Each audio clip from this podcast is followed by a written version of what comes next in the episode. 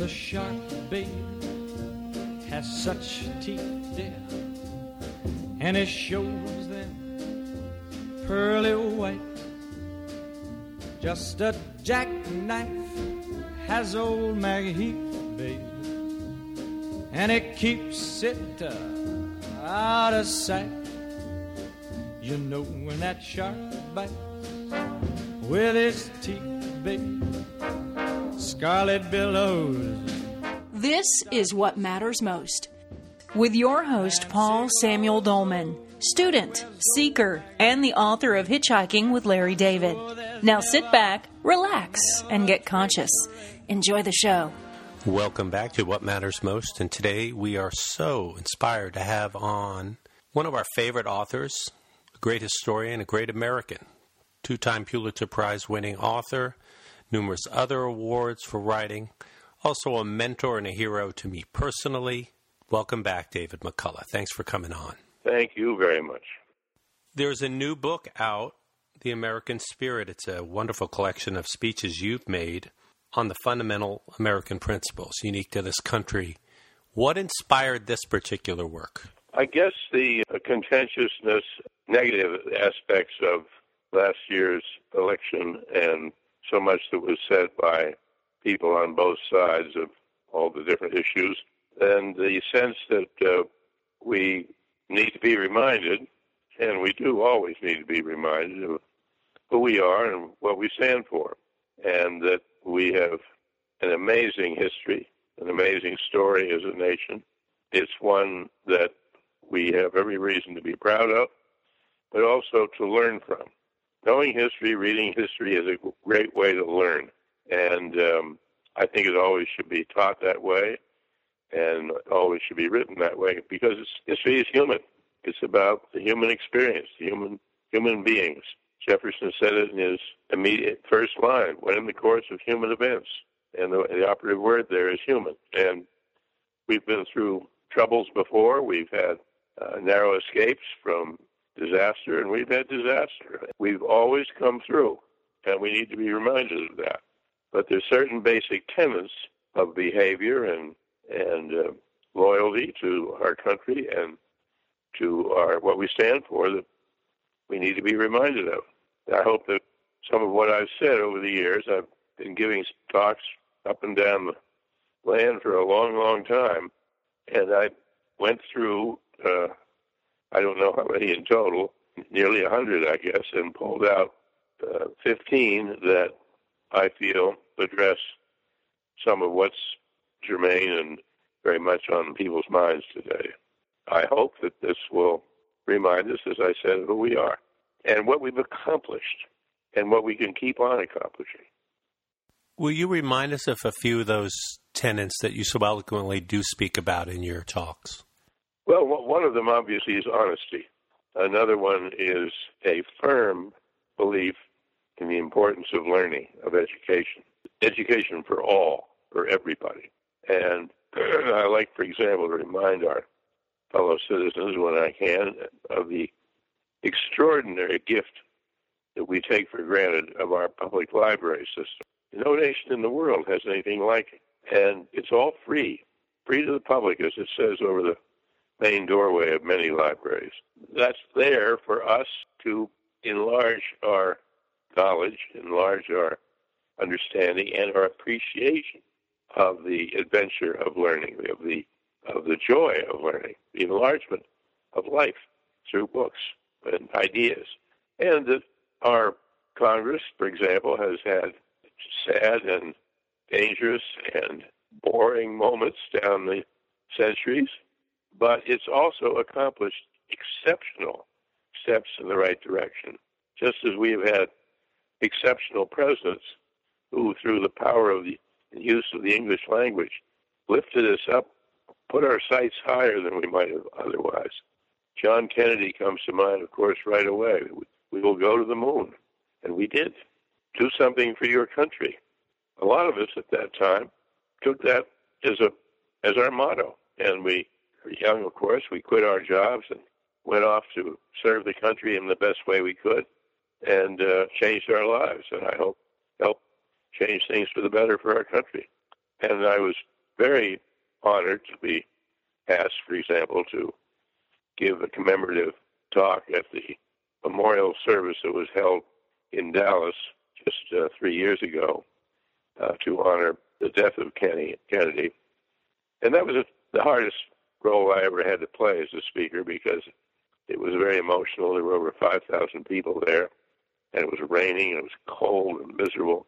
And I thought, can I get through this? Well, I did because I think I took inspiration and backbone from the crowd, from those people, many of them who come from very distant places all over the country, to be there to honor that tragic moment. And so to be asked to do that was for me one of the highest tributes I've ever received, and I felt I had to measure up. That's one of the speeches that's in the book.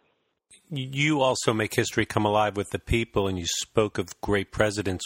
One of your masterpieces is your book about John Adams. Thank you. You're welcome. What struck me in that in that book was the man had unbelievable integrity. It cost him the election in a way, I believe. Just had tremendous integrity, refused to own slaves at that time. He and his wife, both of them, tremendous character. Yes, he was the only one of of the first seven presidents, there were only two that didn't own slaves. And he was the first. And the second was his son, John Quincy. Adams. And that was a, a matter of principle. Principle, strength of character, character are re- what really count in, in leadership. There's no better way to learn about leadership, to learn about what constitutes great leadership than history. And when you run into somebody like Adams, it really lifts one's spirits, lifts one's confidence.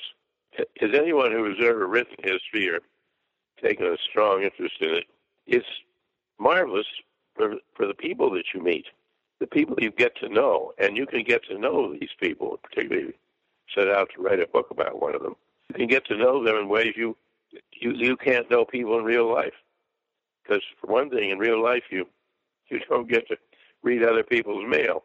A big source of a biographer's material are the letters that that they wrote in the days past when people wrote letters. The letters between John and Abigail Adams are, are in themselves a, a chronicle of a time like no other, and and remind us of their values.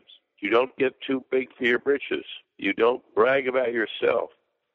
You you don't you tell the truth. You're tolerant. You're kind. And my work on the Wright brothers was a, a different kind, a different kind of America, American, different kind of time. Were all the rest. But I was so struck in working on that book how much of what constituted their outlook on life, their attitude about life, came from the way they were raised at home. And I think that's true for all of us. What are those fundamental things that you were brought up because of the way your parents or your whoever raised you in your home put on the table, as it were, uh, for you for the rest of your life? In the case of the Wright brothers, their parents, particularly their father, who was an itinerant minister, told them the best the best life is life with a with purpose, and I I fully agree with that. And one of the consistent themes, not just in my book, but in our national story unto itself, is how many of the people that made the country what it is, who gave us all of the advantages and all the comforts and all the reasons to want to be the best we can be uh, from times past, they had purpose. They had something they really wanted to do that could be of value. The world would be a little better off for having them on on the earth for however time, how much time they allotted by their uh, fate or whatever.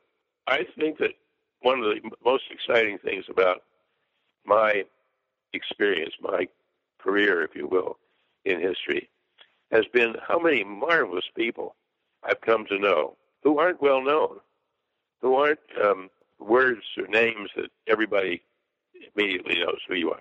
Benjamin Rush, for example, who figures quite prominently in one of my talks in the book, one chapter of the book. Absolutely phenomenal human being. But most people have no idea who he is or what he was. He was a doctor and a, one a part of the revolutionary time. He's a signer of the Declaration of Independence. He was the first doctor to think that insanity should be treated with kindness and help, and uh, and that there was a way to improve a person with a mental difficulty other than just locking them in a room. He was all for teaching the Romance languages, French and Spanish, way before every anybody else was, uh, and on and on. Had a very close friend of both Jefferson and Adams, and in fact, he was the one that got them after they had had years of being intense rivals, really enemies almost. He got them to patch things up and become friends again, which in itself was a fascinating accomplishment. But that's the kind of person that I think I love to find out about, and I have a, I have this sense that we all ought to find out about. We all have, ought to have the, the joy and discovery that comes with learning about a life like that. Well, when I picked up the Wright brothers book, the big shock was how amazing the father was, who, in my opinion, really is the star of the book, and the values he instilled. Well, I, I think so too. In fact, people have asked me often if I could uh, have an hour's interview with any one of those characters in the Wright brothers story. Which would it be? And it would be their father, because he, for one thing, he was he was there for all of it. He he knew exactly what they were like from childhood on and he was a very close observer and a very accurate observer. He instilled a great, uh, another great American value, or really any great value, hard work. All these people in your books, the ones that are truly successful. Oh, absolutely right. Are so hardworking. Theme of purpose for the sake of something larger than yourself. And the and the idea of making something. We we Americans are builders by instinct we love to build cabins in the on the frontier. We love to we love to build the Brooklyn Bridge, the Panama Canal. We love to build a whole new university, or uh, and and and so often those structures are emblematic of something larger than themselves, being connected to the world, as as the Panama Canal did for us, has nothing of that kind ever had before, of the, the importance of education emphasized by a marvelous uh, library or central building in the middle of a beautiful campus. That's a, an, ex, an expression of the virtue and desire for learning. And, and, it could go on and on, needless to say. Now, yes, of course, we've had times when we built means of destruction, and we built things we might not be so proud of.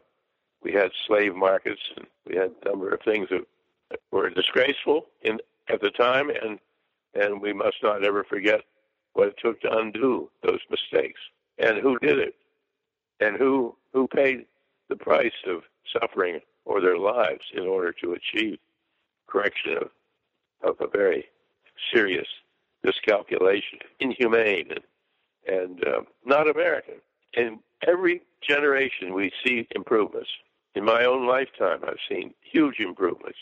Just imagine, for example, what's been accomplished in medicine in the last 30 years, let alone 75 years. And we just take it for granted. Brilliant. And dedication is what makes it happen. Willingness to fail at something, and then you figure out what went wrong and you fix it and eventually, maybe, you, you will succeed. It's called the empirical method, very American. There was a fellow in a steel mill out in Johnstown, Pennsylvania. He used to say when they were building new machinery, he'd say, "All right, let's start, let's start it up and see why it doesn't work." That's what we've been doing all along.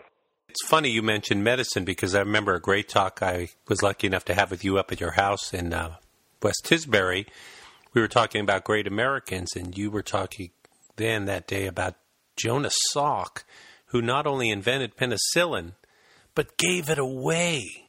Now, billions of dollars, but he didn't care. He just wanted to help. It, that was that spirit that Kennedy evoked. Come give something back. Don't look to take. Your greatest joy I have found in life is when I do give of myself selflessly. The virtue has its own reward. Yes, indeed. And good people, good, valuable people, valuable citizens, valuable friends, valuable, wonderful neighbors come in all shapes and sizes and from all parts of the world. And one of the things that I stress in the in this new book is is the importance of immigrants, the importance of immigration. We are all immigrants at heart. We all came here from somewhere else. I love, for, for fact, for example, that our capital city, Washington D.C., was designed by an immigrant. The Capitol building was designed by an immigrant. Uh, the White House was designed by an immigrant. Just to take that as a starter, Irving Berlin, God bless America, he was an immigrant. And it goes on and on. If you took all the immigrants out of our mix, it would be a very uh, far less interesting, far less creative, far less colorful, far less enjoyable population. I'm glad you made that point because the richness of America has been the Statue of Liberty symbolism and that these people came here with a dream. Absolutely. For something better. And I was reading an article that all these Nobel Prize winners for, who are Americans over the last century overwhelmingly were Im- immigrants who came here and called this land home. Yep. Well, uh, New England, the Puritans were they were immigrants. They were coming here for a better life, and they established a better life. I like what you said. Unless you're a Native American, basically, we're all here from somewhere else. Sure, we're all immigrants, and I'm fascinated by. I don't have talked to anyone who's done it, and I haven't done it myself. But this new way that you can have your your uh, heritage broken down for you, who your ancestors were. I, again and again, at least according to what they show about it on television, people are, are astounded to find that they don't just come from Italy or or uh, Buenos Aires or Ireland. They come from about five different places or fifteen different places. Our friend Dr. Henry Gates from the Vineyard has actually been doing that on his shows. There's DNA testing, and people literally fall off the chair when they see where they're really from. It's unbelievable. We're all connected. Yeah. Can a country can a country that ignores history thrive? I would think not. I don't think you can be wise. Wisdom is in the pages of history, and which we are doomed to repeat if we don't read. Yeah, exactly. Um, and we, uh, and this is a very strong theme in my book. We have been raising for about 30 years or more several generations of Americans, young Americans, who are by and large historically illiterate. I know this because I've invited to lecture or speak at commencements and, and have been doing it for more than 50 years. And I've seen the change in how much these very bright and, and well educated people, how much they don't know about their own background, their own country. And knowing history is particularly important for people in positions of responsibility, people in positions of, of leadership. Uh, Harry Truman said it wonderfully. He said, The only new thing in the world is the history you don't know. So if you don't know about the wars that have been fought, or the epidemics that have been uh, resolved, or the geniuses who have worked out the solution to an age old problem, uh, and, and you have to make decisions as a leader of which way you will go. You don't know about consequences on the big stage, on the big screen, as it were, sufficiently. That's part of the preparation for leadership. It doesn't matter whether you're leading a country or leading a, a, a university or leading a great corporation or leading a cause of some kind. The lessons of history are infinite and they're important as can be. My friend Dan Boorstin, who used to be the Librarian of Congress, said that trying to go through life with no knowledge of history is like trying to plant cut flowers. You, you it doesn't work. It sure is. I don't think you can be a great leader if you don't if you're not a reader. You'd have to be a reader just to have that contemplative aspect. Ah, uh, leaders leaders are readers. And I, if you look, if one looks at the history of, let's say, just the presidency, there are a few exceptions, but not many. The best of them, the most effective, strongest leaders among the whole lineup of presidents have all been avid readers of history. in the case of several of them, they were historians. Woodrow Wilson was, as you know, professor of history. Teddy Roosevelt wrote a very good history of the war, naval war of 1812, which he began while he was still in college. John Kennedy wrote three different works of history. Eisenhower wrote, in my view, one of the best books ever written about World War II, and he wrote it in, uh, entirely himself. Roosevelt read history, and and there have been many others, and they learned from it, history and or biography, but a biography of historic figures of this historic importance. Do you think there's a direct con- connection to what you mentioned about how we've relegated the learning and the value of history in the current predicament we find ourselves in politically and culturally? Yes, I do. 80% of our colleges and universities no longer require taking any history at all in order to graduate. How about that? I, I personally, I personally think we've got to go back to more, not fewer, uh, required courses.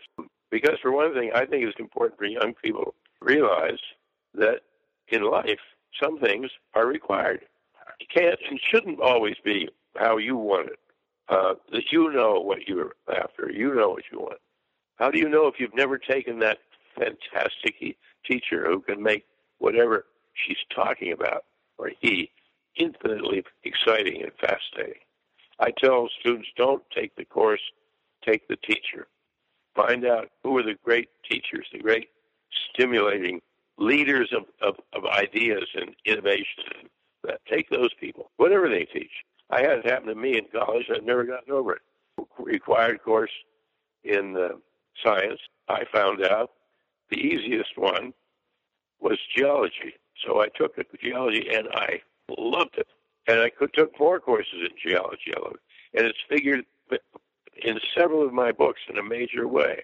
Well, of course, it's also history of a different kind. Who was it that lit the great fire of this passion about history? Because I can never be with you without you just telling me some great piece that I was unaware of. And I could tell you love it as much today as you probably did 40 years ago. It's so alive for you, the passion, the love. Well, I, I, grew, I grew up with it. My family have been living in Pittsburgh, Pennsylvania, where I was born and raised for many generations. And they would tell stories about the old days and the floods and the fires and the strikes and so forth, the eccentric members of our family in years past, which is, it was my favorite part. And I had some very good history teachers in school, uh, all the way through college. But it was really when I, I was an English major in college, I wanted to be a writer. It was really when I started reading the works of people like Barbara Tuchman and Bruce Catton and a number of others after finishing college when I was first went to work in New York, and um, that I really got hooked on on knowing more and more about whatever it was, whether it was Civil War or Depression or or almost anything. And then I it, this idea of writing history suddenly began to grow in my head. But what really did it was when I because I went quit my job in New York to go to do something for my country, working for the U.S. Information Agency during the Kennedy years, happened to find some material about the Johnstown flood while I was doing research on something else up at the Library of Congress. And I got interested in why that terrible disaster happened. There wasn't a book that was, I felt, adequate for the size and the importance of the subject. And I said to myself, why don't you try and write the book you wish you could read? It doesn't exist. You write it, and then you can read it. So that's what I did. And once I got started, I knew this is what I want to do for the rest of my life. So that's more than 50 years ago. And you want to share the great water cooler story? How when you would hear people talking about the book they were going to write when you were young, you decided. That's right. And these were these were old. Yeah, these were old guys. They were probably 30, or 40, 42. And they, I'm going to write a book. So, I, damn it, I'm not going to be one of these old guys talks like that. I love that story. And you thought, I'm not going to be that guy. And you decided. And if I if I failed, if I didn't do it, fine. I would at least have given it a try. And you came home, and your amazing wife, when you said, "I'm going to quit my job and write a book," when most men you would think would have got a frying pan in the head, you had quite a different reaction. Yep. No, she's been absolutely inspiring and full of confidence in what I was, whatever I was working on. And uh, we went through some pretty rough times. But At the same time, in order to make ends meet, we sold our house in New York, moved into a little old house that we bought on on the vineyard, Music Street, West Tisbury. Raised our kids there, and, and the happiest, happiest family life imaginable. None of those now grown mothers and fathers in their own ways, none of them ever regretted they were living on the vineyard. They all were thrilled that they grew up on the vineyard, still are. And I'm glad to report that they're all still going there, establishing their own way of life there. Times have changed. We paid fourteen thousand dollars for our house, furnished, and that's the same house we have now. I've been to that house. And isn't it on the vineyard when you went up to see her is when you decided you were going to marry her or you hoped she would marry you? yes, that's right. I not only thought she was wonderful, I just adored Martha's Vineyard. I never, I'd never, I'd never heard a seagull before. I'd never, I was inland fellow, and um, oh, it was so beautiful, so wonderful, and she had such a collection of characters in her family. I can't think of a better place to grow up, and you talk about history and to raise children, and to write and follow your heart. Think, and there's no you cannot put a value or a price on what you did. You had the courage to live the life you felt called to do.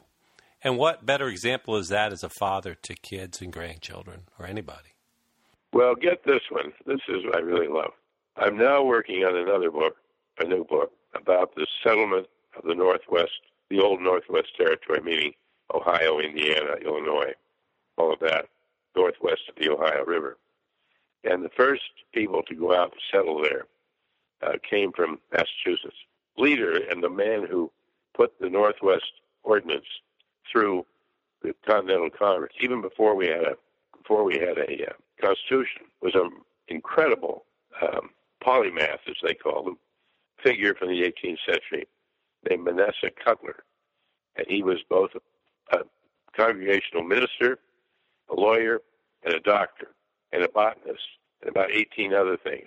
He succeeded in getting the Congress to pass a bill that said that in this territory, which size of all of France, and there were no no settlements there as yet. Uh, this was at the end of the Revolution.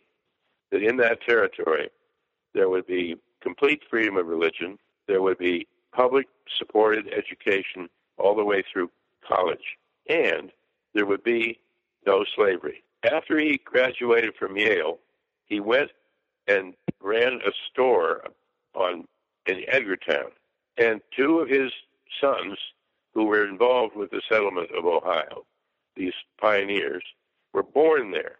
In order to get to Ohio, you have to go through Pittsburgh. So my my sons like to kid me and say, "Well, of course you've got to write this book." He went to Yale. His, his sons were born on the vineyard. He lived on the vineyard, and you have to go through Pittsburgh in order to get to Ohio. It's destiny. it is. And I'll add a twist that my very first my very first job in the vineyard ever was in Edgartown at Cutler's Bike Store at the at the foot of uh, Main and Water. I mean, uh, foot and Dock Street. I think it is. They were old vineyard family. The R.H. Cutler bikes right there on Dock. His son was Ephraim Cutler, and and these, the, my book is called The Pioneers, and the leader of the pioneers was Ephraim Cutler. Excuse me, Manasseh Cutler, the father, the Reverend. Now his home was in Ipswich, Massachusetts, still there, and his church is still there. So this is very much of a Massachusetts story from all the way through like you said, you have this gift. When you dig, you find these characters that have changed our country that no one's ever heard about. Unbelievable. That that sounds fascinating. Well, and, and this this this particular subject, I I found largely just luck, a collection of letters and diaries, such as I have never seen, all in one place, and they are all at the archive at Marietta College in Marietta, Ohio which is, was the first settlement. It, and, and Manasseh Cutler picked that site without ever having been there by talking to the geographers who had done surveys out there. The man was phenomenal. He left the vineyard because he decided that mercantile life was not for him. He wanted to become a minister, and that that's what he did. You're as much a detective as you are a writer. well, I, I I think that curiosity is is one of the as one of the aspects of human nature that we need to stimulate more in students and young people uh, to ask questions. They're so accustomed to have to, to have the right answer, and I don't think that's the entire way to go about it. Curiosity is what distinguishes us from the cabbages. Uh, we want to find out why is that? Who who did that? How did they do it? Why did they do it? Uh, what did they have to go through to accomplish it? That's what really interests me. Well, if you combine curiosity, integrity, and hard work, I can't see how you wouldn't have a beautiful life. Thank you. Well, I have had. I've had a wonderful time. I love my work. I get up every morning eager to get right to it, and I uh, really don't want to. I don't play golf or tennis or have a sailboat. I have a boat, but I have to have valet sailing with my one of our sons. We have a beautiful boat built by Gannon, and Benjamin, and, and um, we love it. We have a great mutual friend, a builder on the island named Colin White, who had come through and we had dinner the other night, and he told me a fabulous story. Some guy who went on to be a famous writer showed up hungover, couldn't do the interview for the New York Times, his first one, and you basically guided him through it. The guy went on to have this tremendous career because you asked the question to answer and you said, Don't ask this. You were so kind to the guy. and I said, Only in the vineyard could you hear that story at the salad bar at Cronig's. That's the magic. That was Colin told me that. So he wanted to say, He loves you too, like the rest of us. And I said, David's not slowing down. He's got 400 ideas and, and he's. he never stops. It it kind of challenges all of us to like keep our game going. Well, one of, one of the um, great good fortunes of my college years was that Thornton Wilder was a fellow of the college that I lived in, at Yale Davenport College. You could come in and he'd be sitting having lunch dining hall and go over and beside him you could go over and sit down and have a nice conversation with Thornton Wilder. Well, I was went into one of those lunch counter places in Edgartown down by where where you park back from the yacht club there's Thornton Wilder sitting up at the counter, so there's an empty seat beside him. So I sat down. and We just sort of picked up where we where we left off, and I thought oh, only on the vineyard. Probably to the Dock Street Diner. And for the people, and the people that haven't had the privilege to know you like I did, because I used to play the piano at the Harbor View. Nobody knows the American Songbook or has a better time singing it than you. We've I've been at your house, and you know what's great is I'll play something from Oklahoma or South Pacific, and then you have some great backstory about how it came to be or the composers. Someday maybe there's a book in there about music in America, but you and you know the lyrics. Well, I couldn't agree with you more. I I, I had this thing. I love lyrics. To me, they're a form of, of poetry, and the great lyricists they were they're writing American poetry. Uh, Hammerstein's many of the Hammerstein pieces for Oklahoma, for example, and of course, Cole Porter to me is just the genius of geniuses. The Still of the Night is a beautiful poem if you just look at it, words on paper. They're not writing, they don't write lyrics like that no more. But I, I, I, I must know the, I must know the words. I don't know how many hundred songs, but I never memorized it. I, I can't quote Shakespeare or, or Pope or anything like that. I wish I could, but I don't know them. So I'm sure it has something to do with if it's connected to a melody. That melody is what puts the words into your brain. But I also know the words to songs that aren't exactly considered great literature, like Chiquita Banana or something like that. Well, do you remember Ed Wise? I love Ed Wise. He's so talented, super talented guy. Yeah, we did it. We did a concert together at the uh, Tabernacle. Oh, I was there that night. It was fabulous. And we just did one down in uh, Charleston. South Carolina, which was a lot of fun because uh, when Gershwin was working on Porgy and Bess, he went down to Charleston because the um, guy who wrote the novel uh, that Porgy and Bess is based on uh, lived in Charleston, and the notes that that he and Gershwin made about their work on the, on Porgy and Bess are in the uh, in the library there, the part of the archive. And so we did a concert, about half of which Ed playing Gershwin, and then we, we talk about the the uh, song and its origin and so forth and so on. Oh my God, was it fun! He, as you know, can play anything, and he uses no music, and the audience could not get over it. I think he, I think he is literally a genius. You should see him do a crossword puzzle. He he does it so fast; it's over in about five minutes, and he and he does the hard ones, not the not the easy ones. He is a tremendous talent and an interpreter of song. I don't know if you've ever seen the with, with the where he does the numbers called the Strenuous Life Rag, and it's the one that uh, Scott Joplin wrote as a tribute to Teddy Roosevelt because Roosevelt had had Booker T. Washington as a guest for lunch at the White House, and it was the first time in memory that a president had had a black guest who sat at the table, didn't wait on the table. And Scott Joplin was so moved by that, he wrote this wonderful Strenuous Life Rag. Well, President Bush Sr., George H.W., invited me to come speak at the White House and bring Ed along, and he played it on the huge Steinway in the in the East Room. As far as we know, it was the first and, and, and still the only time that that piece was ever actually played in the White House. And oh, oh, oh boy, did he play it! Wow, that's a great story. Wow. Like you said, though, he just sits down and what a catalog. It's like I couldn't even count how many songs and and your love of music too. That's the first time I ever met you. I was playing the piano at the Harbor View. You came up with a glass of wine.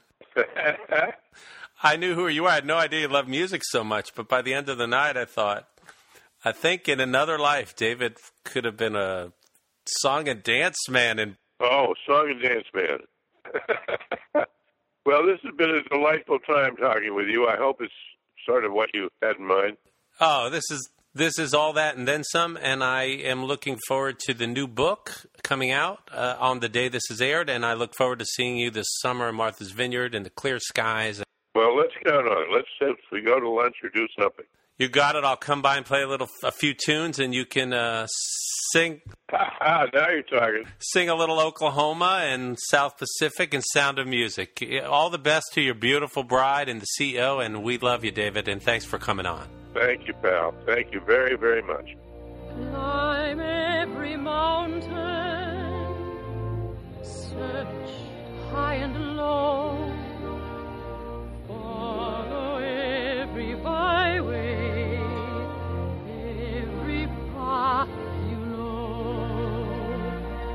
know.